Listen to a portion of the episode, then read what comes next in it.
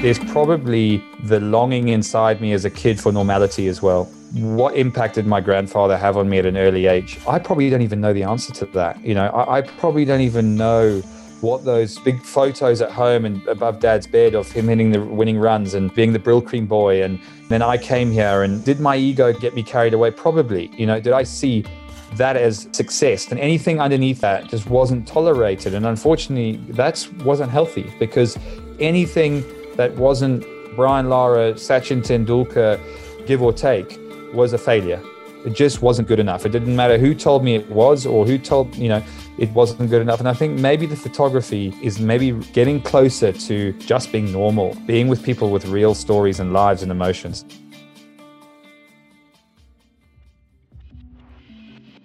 Welcome to Self Centered. Now, this month being the start of a new year and under unique circumstances, of course, I'm going to focus on the idea of renewal as it's a great opportunity, I think, for all of us to reassess our habits, our values, our lives. Who is that person I really am? What is truly important in my life? These are the questions that indicate to us whether we are indeed on a path that is authentic, has real meaning to us, and is an expression of our true purpose. I'm delighted to say this week my guest is Nick Compton. And if you're a fan of cricket, the name Compton will no doubt be familiar, as Nick is one of the top cricketers of his generation, having made centuries for England and played in the Ashes. As the grandson of Arsenal footballer and legendary cricketer Denis Compton, he's sporting royalty, and yet Nick is no ordinary sportsman. Since retiring from the game in 2016, he's followed his passion of photography and travelled the world to places like India, Kenya, and deprived parts of America, exposing through the lens the culture and society of less privileged people than himself. He describes photography as a meditation and says that even during his career, it provided an outlet and a way for him to really express himself. And it's his description of his journey that I think is of real value here. You see, sometimes when we follow the shiniest object, pursuit, or career, we can have success, and in Nick's case, on a global scale.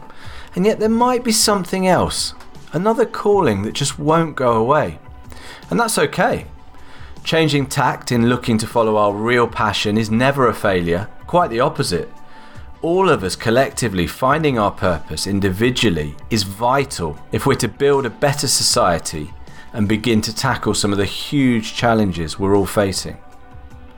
I've never heard anyone in sport speak so honestly about things like this and I really hope it gives you the strength to follow your passions this new year, even if that means embarking on a new road less travelled. I started by asking Nick what purpose meant to him.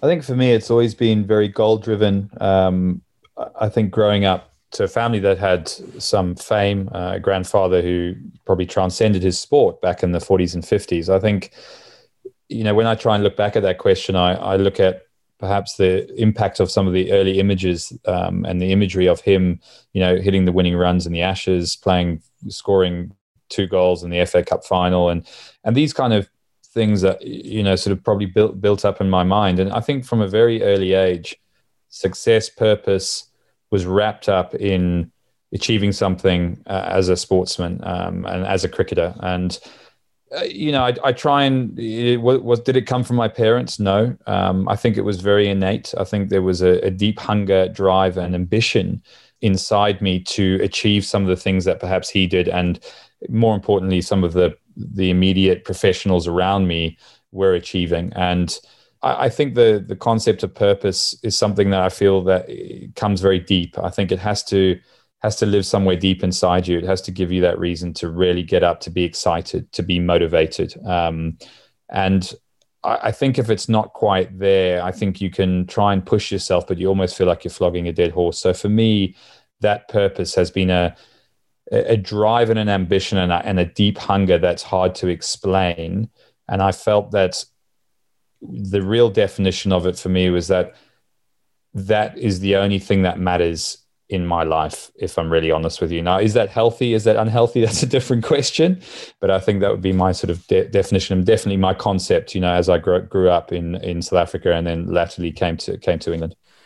Well, you took my next question actually, because it sounds like because of your history, your family history, and let's be honest, the uniqueness of your grandfather being top class footballer and cricketer. I know it was slightly more common then, but it was hardly a common occurrence. Did that weigh heavily in terms of purpose on your shoulders? Was it something that you found drove you forward in a healthy way, or was it indeed a weight around your neck in a way? You know, it's funny. I, I obviously I've been asked the question about grandfather, etc. I think that question or or his impact was more prevalent when I came to England. I think as a young uh, sport mad, should I say, South African boy growing up in a in a place where, of course, sport is is very prominent part of um, culture in South Africa. I, I think for me, the images I have are more of the immediate professionals that were playing in South Africa at the time. And actually, while it was nice having this sort of legacy and this this grandfather. And while I was proud of him, I wanted to achieve the things that you know, uh, let's say Mark Ramprakash or Michael Vaughan or um, Jacques Kallis and, and the Brian Lara, the, these guys that were playing at the time. That's what I wanted. And I definitely don't think it was a, a huge family pressure. Um, my dad and mum supported me. Um, I think my dad, you know, was passionate about what I wanted to achieve and, and wanted me to succeed. But it, it's a funny one. I, I, actually feel there was something just inside me um, that just for whatever reason, kind of this is it. This is what I have to do. Um, and I think latterly when I went to England and my grandfather held my hand and walked me around Lords. He was the president at the time, and of course we went to the Compton stand. And I remember walking onto the hallowed turf, and you know, not many got to do that because you know, even putting one foot on the grass at Lords, you know, you get a you get a smack on your hand if you, if you're caught anywhere near it. So you can imagine my eyes just like soccer balls, you know, um, thinking this is where it's at. This, this is incredible. Um, and then the legacy, of course, of my grandfather and, and people would come up to me and talk, and and that grew. But I think initially to try and answer the question, I think there was a there was an excitement behind I want to achieve some of the things my grandfather did. You know, I want some of that. I, I want to be special. Um, and I, I don't want to use that word special in a it can be a dangerous word, and I and I think I've seen the danger of it. But I think in the same sense, there was a purpose to live. You know, let's go and achieve something great. You mentioned the word healthy. I've read an article where you've talked about questioning whether it was healthy that that drive and you even said it at the top of, of our conversation are you questioning what the motives of that drive were whether they were healthy motives whether it was around something that was actually beneficial to you or something maybe that was wrapped up in something we all suffer with maybe more ego driven you seem to have started to question that is that fair yeah i think that is fair i think time lens perspective, um, I think the last two years of reflection post career has been a yeah has been a tricky time. I think it would be it'd be wrong of me to say that I've sort of made the transition easy. I certainly haven't. Um, I think what I found with cricket is that it was both a burden and a, and a passion and a, and a love. I think that the line between success and failure for me was incredibly thin, transparent at times. And I think that is professional sport. And I, I wouldn't be the first to have said that. However, I found emotionally trying to balance that very, very difficult uh, throughout my career. And, and there's no doubt that other players managed it better and others that potentially struggled like I did. I, I think the emotional pull came from this desire and perhaps desperation to succeed. You know, I often get asked, eh, growing up, you know, how, how, come I made it? I mean, when I look back at it as a young kid, I mean, there were very talented guys playing in all sorts of representative teams like I was. You know, were they more talented than me? Possibly. But what was different? And it's almost like a, it's almost a bit of a graph where you sort of go, as you go up in the years and the, the you know, the school to county cricket to people drop off. And suddenly you stand there, you know, 10 years later and look around and you go, wow, I'm all my own here the difference between that is just because I wanted it more. There, there's absolutely no doubt that those guys that I was playing with had the same talent, or if if not en- enough talent, but I wanted it more, and that's why I was still standing. And I think, um, yeah, I, I, just think to to come to it, I think it, it, was an unhealthy at times obsession, and I think that got the better of me. Um, the desperation to succeed, the the doubt, the low periods when that wasn't happening. Would I make it? I mean, through school, the constant question is, would I make it? Would I make it? And if I had a bad practice, at you know, I'd go home feeling hugely insecure. There'd be a lot of self doubt, and it, it all came back to, would I be good enough one day? Which you were, and we'll we'll talk about that. But um, there is something around this desire to prove ourselves, isn't there? And it's not definitely not unique to sports people, but it's almost as if in sport it's so much more visceral. You're putting yourself literally out there to be judged, to be competing against a fellow man broadcast to millions of people. It's not just an inner struggle or an inner achievement that we're trying to do for ourselves. We're literally doing it in front of the world, or in your case, in front of the world. And we see, don't we, a lot of times, and I just picking up on cricket specifically, we see this the repercussions of that almost. There are lots of cricketers who have had issues with mental health. I, I, I, often think it's one of the sports where you think, okay, it's lovely, genteel sport, and you know, we stop for tea, and it's a very and lunch, and it's a very nice, you know, uh, sport. But actually, it almost feels like when I read about sportsmen coming out and talking about their struggles uh, mentally, both during their careers and post career, it seems to be a lot around cricket, and I wonder what that is down to. The pressures you've spoken about, all sports people are under those pressures. Is there any reason? I'm thinking in the past with Marcus Trescothick, more recently, we've had the whole Australian cricket, you know, quite a few Maxwell, Maddinson, Henriques coming out talking about the, this issue. Is there something about cricket specifically that really means that we're putting ourselves under undue strain and stress and maybe not listening to our needs? I think there is, um, and you you make the point well that it is a common thread in in sport, in, and in, particularly in cricket. I think there's been, you know, a lot of this is obviously coming out more and more, and people are, are being more open and honest, and that's great. And I think I've been one of those in terms of, I think one is the time, the time aspect. There's a lot of time to think. I also think it's the one opportunity that you get, um, particularly as a batsman, and that is literally the end of your day. And I think it could be quite a brutal game when you consider some of the greatest ever still fail more times than they succeed. So if you put that into context, it's if you offered someone a job and said you're going to have 10 year career and you're going to fail more times than you succeed are you keen to, to proceed there might be a, a couple of days of thought about that or a couple of weeks of thought about it before they say yes so i think that's what you're going into from the start. And then I think the time element, and what I mean by that is a sport like rugby or football, which I played a lot of as a kid. You're very much in the moment because it's it's involving running and energy and and adrenaline and what have you. And of course, you have moments of that in cricket. However, um, the time spent in the changing room, traveling in hotel rooms, um, long periods of doing nothing, long periods of sitting with failure.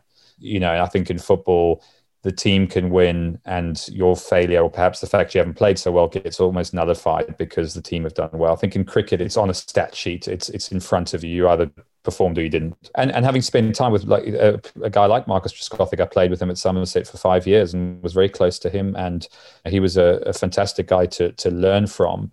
But I found when I went down there in particular, and this is maybe me jumping a little bit ahead, but I suddenly found my own mojo in a way and my own connection to to my role. And maybe that did come from leaving uh, lords and my grandfather's name etc but once i found that i started to push myself incredibly hard. And there was something in the back of my head that knew there would be a fall off.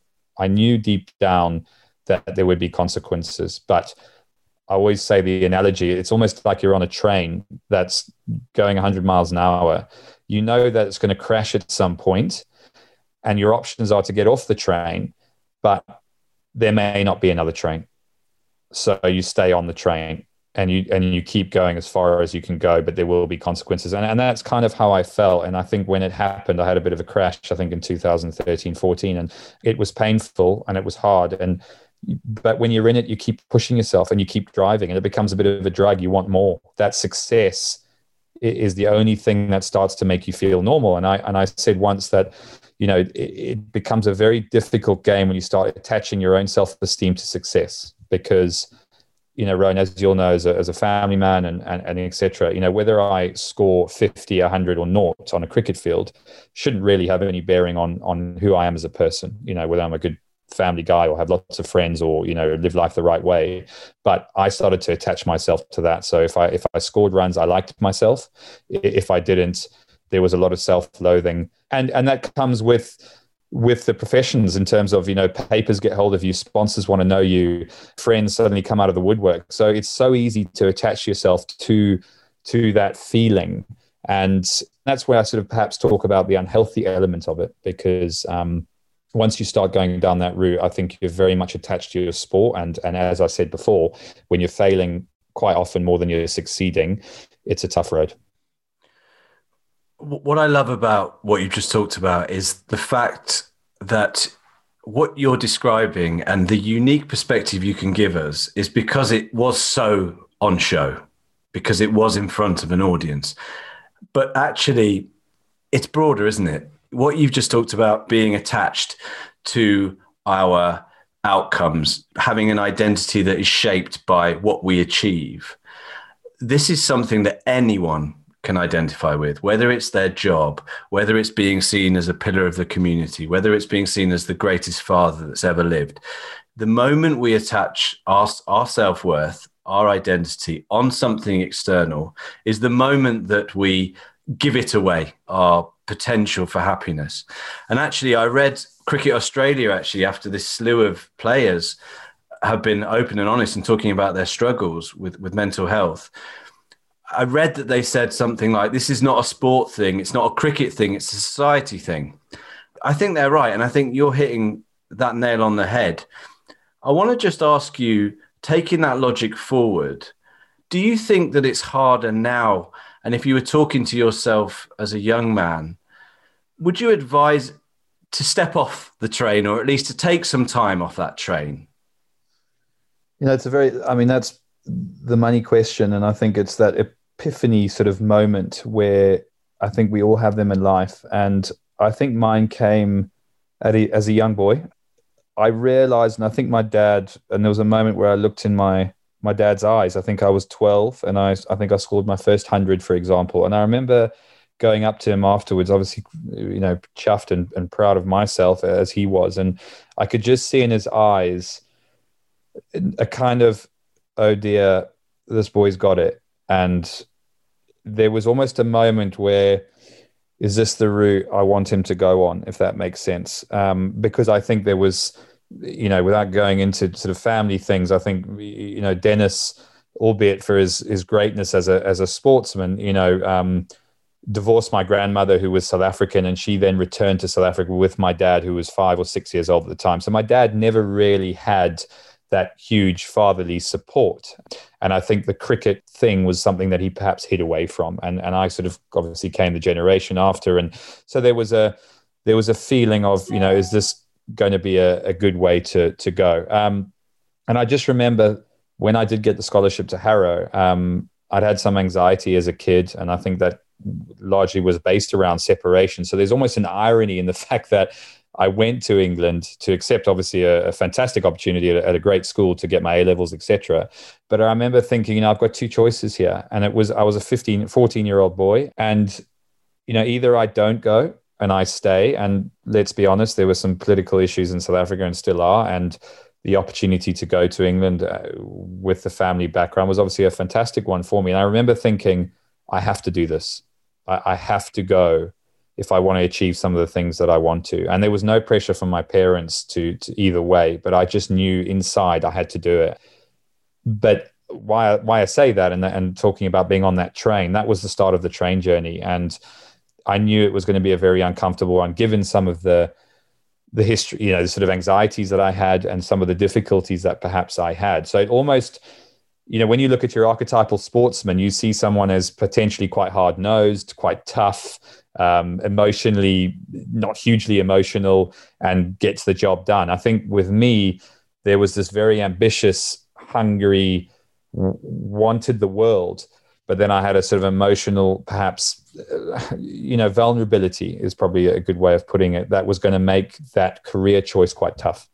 I think the that was the first part of that epiphany, and I think once I got there, there was a and now I need to succeed. I don't want to fail, you know. And and I think as I got to Somerset and was very fortunate to to play in a great team there, uh, you know, likes of Marcus Trescothick. I think that's when the professional side came together, and I found my own identity as a player away from Lords, away from my grandfather, which I never saw as a big noose around my neck, but perhaps it was. Perhaps I was kidding myself, and perhaps Lords just there was too much around that. Um, and going down to a place like Somerset, you know, even metaphorically, it's sort of away from London, it's quite quiet, etc.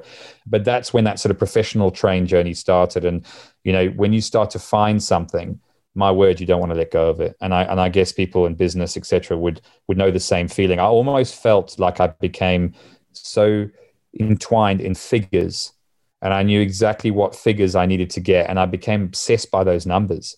And you know, you talk when you do talk to businessmen who are at the at the top level, or even cricketers or rugby players, you have to become obsessed with something. And I just think there's a balance between that obsession and falling off that train and hurting yourself. And you know, I, I don't think I always got that balance right, and, and clearly did find some real struggles in that. And would I have managed things differently? Probably not. because, and I say that because would I have then achieved some of the heights that I did? Great question. Maybe I would have achieved more, maybe not. But I think that then comes back to the support structures you have around you and to how you balance that pressure of of of performance. And I think you know some some get it right, some manage it better. Alastair Cook was one who you know was very very emotionally balanced. I think that was an innate talent that came a little bit easier for him than than say me. It's interesting, isn't it? Because we've almost got evolution working against us in insofar as we are hardwired, if you like, to look for the short term, to look at the race as a sprint rather than a marathon. So we're always running the sub 10 seconds uh, pace for uh, for what is, you know, an ultra ultra ultra marathon race of life. And you know, there are reasons behind that we are programmed to protect ourselves in the here and now. We're programmed for survival. None of that stuff really plays into the long term game. And I think some of the systems we've built, both in life, business, sport, school, you name it, they are geared towards success in the short term. And we often take for granted our emotional needs or our other needs and we put them to one side and we just focus on that short term goal whether it be in your case to play for county to play for england to play in the ashes whatever it is. That's our kind of short term goal and that kind of usurps everything else. And it's really i think the only one that can change that and to bring that balance that clearly we all need to probably be a better success long term is ourselves. And i want to just pick up on the the epiphany that you just mentioned. And I want to drill down a bit into that because I know I can tell, and you're a successful sportsman, I can tell that you were driven and that you achieved your goals. And that's got to feel good. I also know that you had wobbles and difficulties. So I'm going to ask you the question for you, was your epiphany moment picking up a bat or picking up your camera? Gee, that's a it's a really tough question. I think why I think that's tough is because I almost see them in two different strands. And I think now that I've really got into got into my photography, I look back and I think that was perhaps the thing that connected me more as a human being and as a person and was probably took me more into a healthy part of me in terms of um, the travel and the the creativity. And my mum's an artist, and my dad was very uh, journalistic, and so I think that was more uh, me as a person. I think the cricket was a a professional. I have to do this. I have to be successful. I have to make it.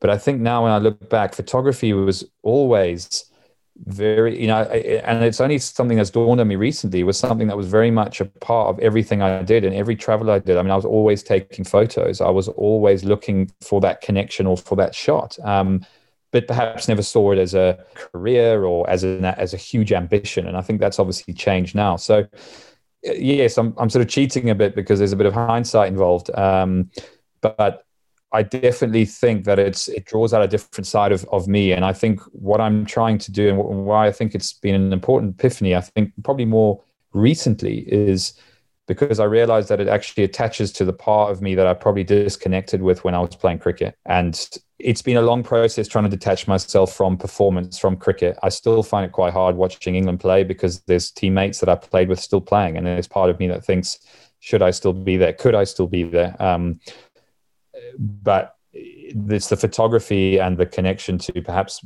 the the personality, the character, and those sides that you know will probably be my future. So i think i think it's a it is a tough question to ask i have to say because one was deeply rooted in family in ambition in, in drive and hunger and success you know and the other perhaps can encompass all of them and maybe do it in a more healthy way.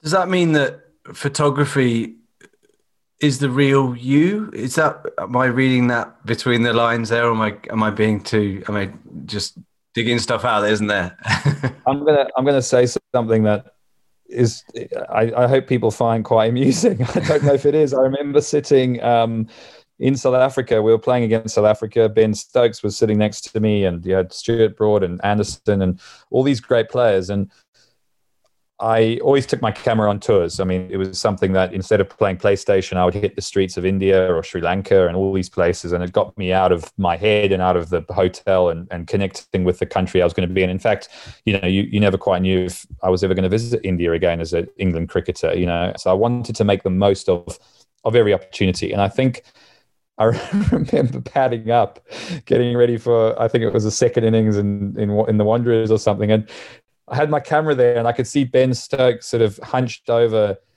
thinking about something and I I wanted to take his shot more than I was thinking about perhaps performing in the second innings because I thought that's an iconic moment that someone needs to get that. And because there's no photographers in the changing room like I can get that shot you know what I mean? So I think, mate, when I did that, I realized the writing was on the wall. Actually, I was probably best placed on the sidelines with a long lens, and I was padding up, padding for England. So, um, did you get the shot? Did you did, did you get your phone or something out? I, did. I did get some. Sh- I had my. Ca- I I did get some shots, but there was there was the balance of what the hell are you doing, mate? You know, taking photos of teammates padding up or just getting out. I mean, there was even a shot.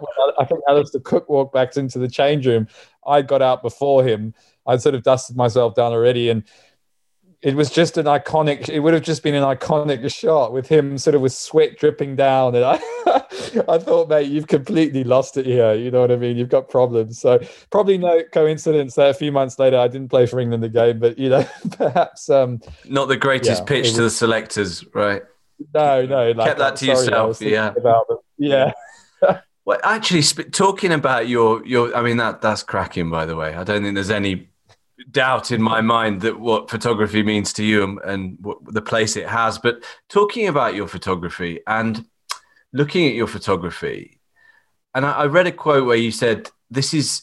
Taking me out into the wilderness, treasuring wildlife and landscapes seemingly unaffected by wealth and development. And you do do a lot of observation. There are a lot of portraits. And what I wanted to ask you, and really this segue into photography and, and I guess realigning purpose post a career where you're retiring early, right? Let's not beat around the bush. You're retiring in your early 30s in a career that's a short career. We know sports careers are short. So you've, you've realigned your purpose. You're into the photography. You don't need permission to do this anymore. You don't need to hide it away. You can get on with it. And you seem to be drawn to telling stories of people who are under the radar, if you like, um, people who are in developing countries. What is it that draws you to that? What What is it that? Because ultimately, this is you expressing Nick Compton, as you say. This is true freedom. Yeah. Tell me how that comes through the lens for you. I definitely agree with that, and I I think that's that's what I've been drawn to, and then I sort of work out well, why is why have I been drawn to that? And I think I've got my father to probably thank for that. Um, I think you got to remember that you know, growing up in Durban, where where I grew up in South Africa, um, my dad was a environmentalist a, a lot of the time. Uh, he was a wildlife TV presenter. He wasn't quite David Attenborough, I must say, but he was um, he was pretty good. He had his own show on a Sunday evening, and I also know that he resisted apartheid when he was in South Africa at a young age playing sports. So he he played for one of the black cricket teams. I tried to sort of ask him why he did that, and he found more connection there. Um, some of his best friends from the newspapers where he was working were playing there.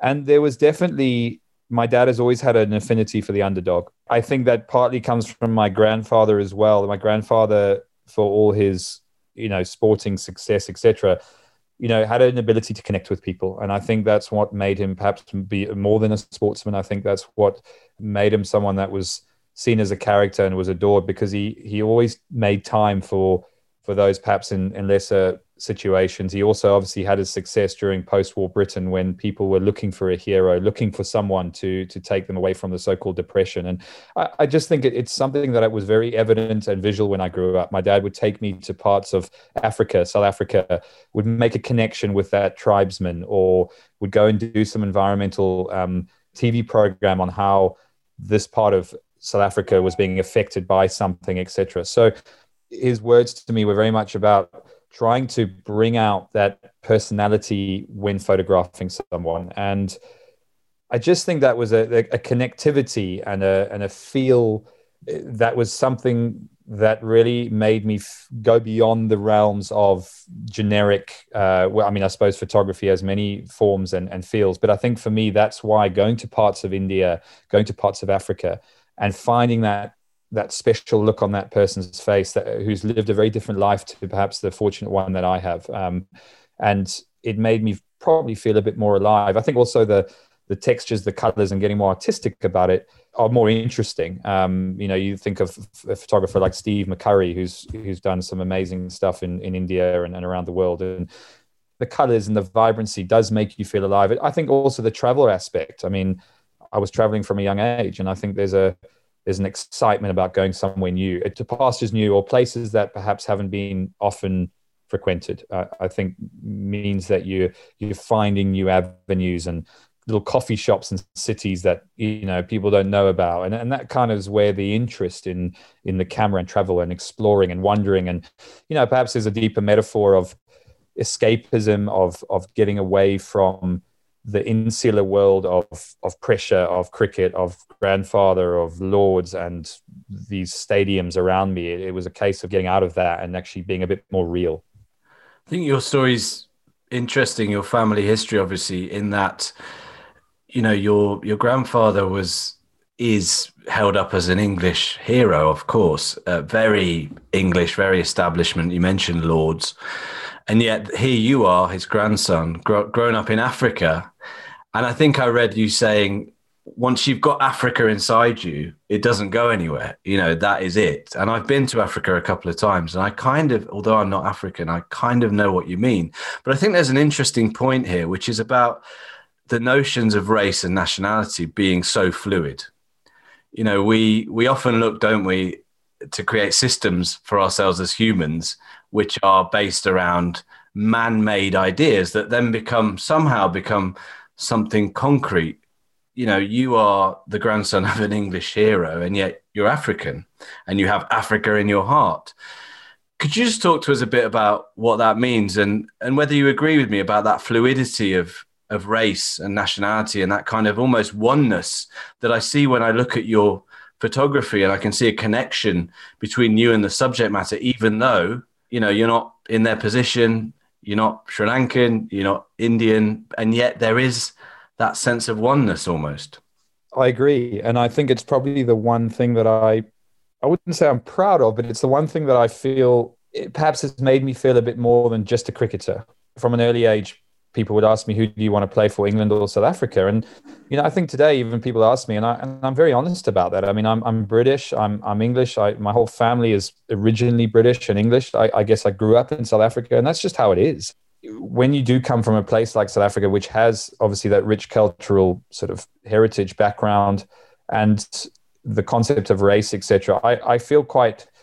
I'm not saying I get angry about it, but I I was so connected to being in with the Zulus or the Coloureds in in Durban. I mean, cricket and sport obviously does that in a, in a natural way. It combines races, people, colors, gender. It doesn't really matter. And I think that was something that was quite important to me. My my best friends were of different, you know, social demographic backgrounds, and I and I and I felt other friends would more sort of perhaps just stick to, you know, their schooling kind of demographic. And and for me, I like to go beyond that. I, I very much feel like the best times I had in a cricket shirt, funnily enough, and don't get me wrong, scoring 100 for England or beating India and or South Africa abroad, you know, were were obviously professionally the greatest moments I had. But actually, the the moments that touched my heart the most was when I played as the overseas player in Zimbabwe. I was the only um, one of the few white guys in the team and probably in the competition, and and again in Sri Lanka, I was the only white guy in the whole competition, and for me, those were the greatest moments because there was such a an opportunity to to really make a difference and to show that it actually that it is fluid. It actually makes no difference whatsoever. And I think South Africa has definitely given me that sense of feel and going to parts of Africa where you'll know, I mean, the smells, the colors, the touch, the the people, the the lifestyle. It's just different. It's it's hard to explain. Um, the, England and South Africa are very different. There are some commonalities, of course. Um, but I think once you're there, once you've you've grown up in that sort of sense of freedom and uh, there's probably a lack of regulation over there that there's that, that there's something about it that you know only someone who's grown up there perhaps would would understand. And i think there's something that p- partly makes you feel more alive and, and more connective and and the fact that whether it's you know color comes into it it never has for me. You know i've always been very proud of the work i've done in in those communities or gone and helped poorer cricketing nations or gone to Kenya and helped. You know what I mean? I've always felt a, a real connection with that, and um, that does come from growing up in a place like South Africa, and it, it makes you appreciate that probably a lot more. It's so short-sighted, isn't it? Having these barriers between us, or these these imagined barriers. I mean, you don't have to read too much up about the history of our human species to, to know that we're all from Africa and that we all have traveled throughout the world, but as one race and one species, and, and that's the end of it. You know, there's no, there's nothing more to it than that. So when I look at, I'd love to talk about your photography a little bit more, if if I may. When I look at it, and I I look at the the work in in Kenya, and um, there's obviously photos you've talked about from the, the Indian subcontinent as well. There, there seems to be something that you're documenting because you seem to be drawn to the kind of areas where real life is going on. And of course, that's where you're going to get the richest photographic subject matter, of course. But is there a story you're trying to tell through your photography by doing this? Is there a particular narrative that keeps popping up about the story you're maybe trying to tell? Yeah, I think there is. I almost feel like collating all these bodies of work is is another job in itself. And i think by going through it there's almost a therapy and it's quite therapeutic in itself because i'm now almost looking back on a life of photography but also my own life. And there's a narrative that is without doubt coming through that. And I, I guess that starts to build up and starts to resonate more. Whereas i think in the moment if, if you drop me off in kenya i i go with what my eye takes. People say what do you photograph? And i say everything. I mean sure, there'll be moments where I start to perhaps refine that and and find more of a, a genre that perhaps you know is something I want to focus on. But I think for the time being, whether it be connecting with an animal's eye or a young kid that I just catch out of the corner of my eye, and I, and I think I very much allow my instincts to guide me. And I think you then look back and, and think, why are my instincts guiding me there? I think one, one of that is visual.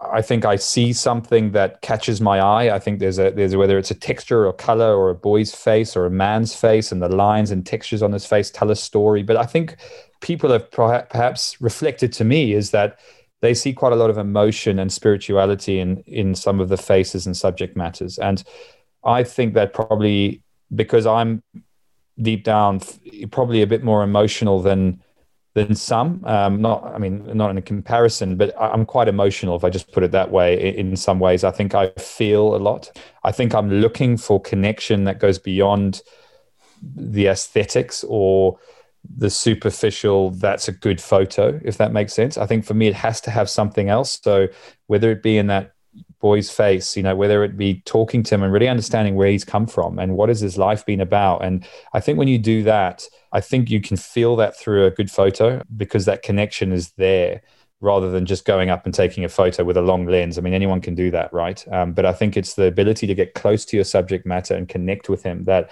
that then means more about that photo. Yes, it, you want it to look aesthetically good for for people, but fundamentally, it's got to mean something to me. I've got to look back and think, wow, what an experience that was. And the same would be said for animals and also the landscapes. You know, the landscapes. I think I want people to feel like while they may not be there, it makes them think what it would like to be there. What what maybe that you know in a world of COVID and, and isolation and being cooped up in houses and stuff, you know, perhaps those landscapes make people think, gee, that is just freedom. That is I need to get out there. I need to be in that place or I need to connect with those people. And, and I think as you said earlier on, it's there's probably the longing inside me as a kid for normality as well what impact did my grandfather have on me at an early age? Um, I probably don't even know the answer to that. You know, I, I, probably don't even know what those big photos at home and above dad's bed of him hitting the winning runs and, you know, being the Brylcreem boy. And, you know, and then I came here and did my ego carry, get me carried away? Probably, you know, did I see that as, as success and anything underneath that just wasn't tolerated. And unfortunately, coming back to the healthy thing, that wasn't healthy because anything – that wasn't Brian Lara, Sachin Tendulkar was a failure. It just wasn't good enough. It didn't matter who told me it was or who told, you know, it wasn't good enough. And I think maybe the photography is maybe getting closer to just being normal and being with people with real stories and lives and emotions. So I, I think that's probably what I'm starting to really attach myself. And, and maybe you're right. It is the real me. It is the it is letting go of that ego and of that thing we call success. What is success? I mean, what what is it? I mean, you know, was I successful? I don't know. You know, because because was I really that happy playing cricket? I don't really know. Um, but yeah, I got a couple of Test hundreds and achieved some things. But you know, I probably don't look. I won't say it here because people will probably get angry. I think there's a lot of people who would have pinched themselves to achieve some of the things I did, but. I still feel sitting here there was more in me. I wanted more, you know, and I could have achieved more, and and and and I'm starting to let go of that now. And I think you're right, touching with these more spiritual, emotional places, and and and you know, is probably doing that. I like what you're saying about your story, and I like you know something's driving you, and you know it's truth, and you're kind of rationalizing, post rationalizing almost what it is, and it's that journey that I think is so useful that you're articulating for all of us and for perhaps those listening that says that you're you're openly saying, "Hey, I haven't worked it out, but I'm following this and I'm giving myself the right to to be able to step off the train and just see where it takes me without a huge agenda, without having to hit pre-made goals you know that idea that we've always got to be achieving something doing something bigger doing something better. I think what you're articulating is that journey that we're all on as human beings but we kind of feel like a lot of the time we've got to hide it. We've got to hide the fact that we don't know what tomorrow looks like or what it might bring. But actually that's the place where we can find truth and purpose. I want to talk about Africa a bit more. And you just mentioned there your journey and your photography being your ability maybe to tell other people's stories in, in a way that you can then, you know, tell your own story and, and how does that connect with you in your experience? Every time I go to Africa, I get that feeling that you're talking about. And it's similar to the feeling I get when I go to India that freedom, those colors, that vibrancy that we just can't help but get inside you somehow. And you come home and it's still there and it's amazing. I get very angry when I tell those stories, though, and I was there documenting people's lives. And I get very angry because I'm thinking, this continent is amazing.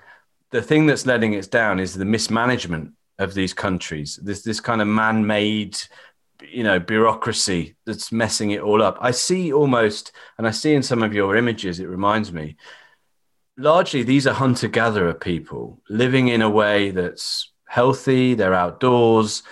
The community side of it's amazing, as you say. They're also interdependent. Stuff that we are missing here in the industrialized world.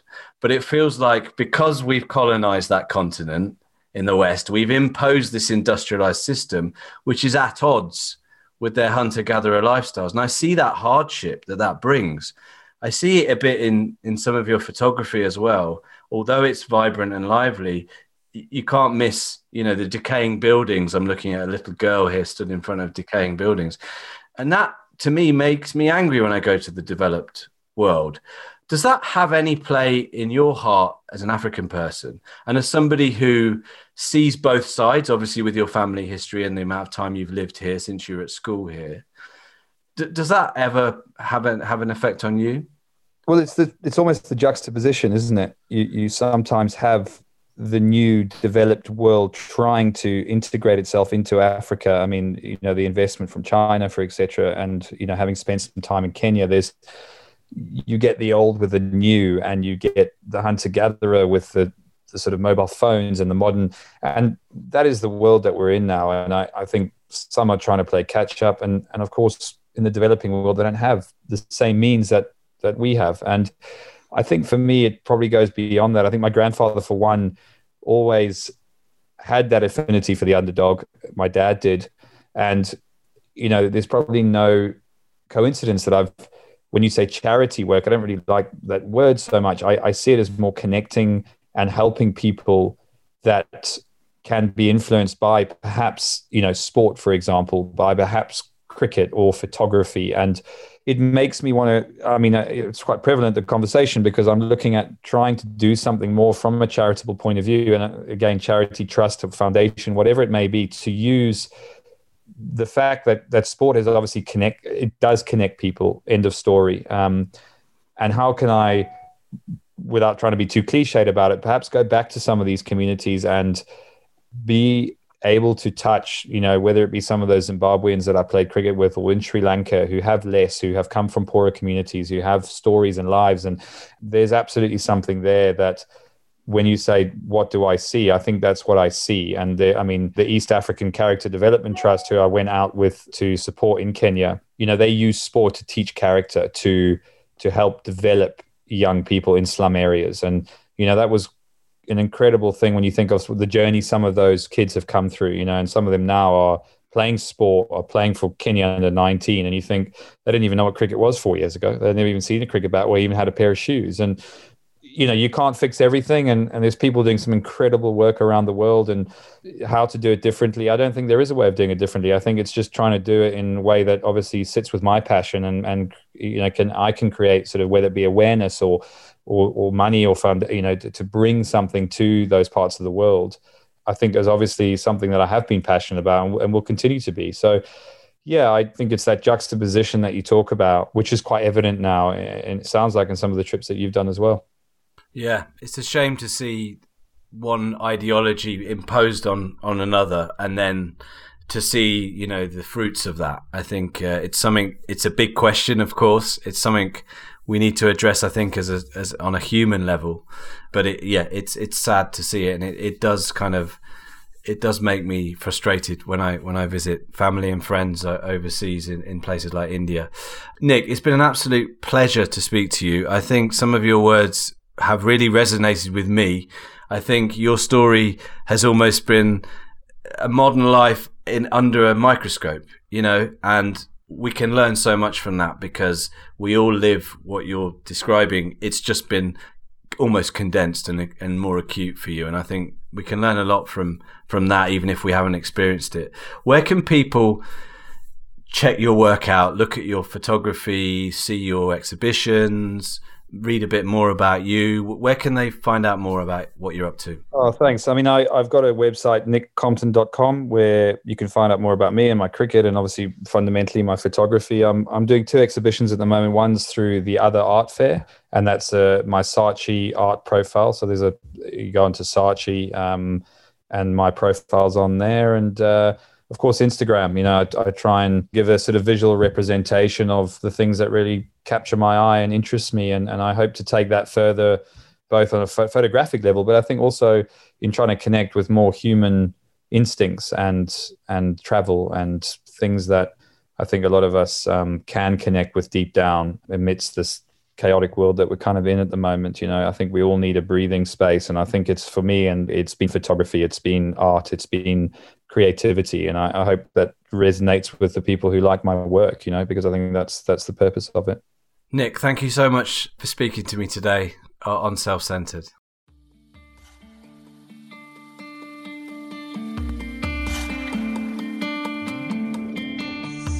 Hi, Rowan here again. I just wanted to ask a simple favour. Now, since I set out to do this podcast series, my ambition has always been to provide a new narrative, a different storyline that gives people permission to act on their own terms. A message that's perhaps counter to the accepted norms, accepted norms that maybe don't serve us.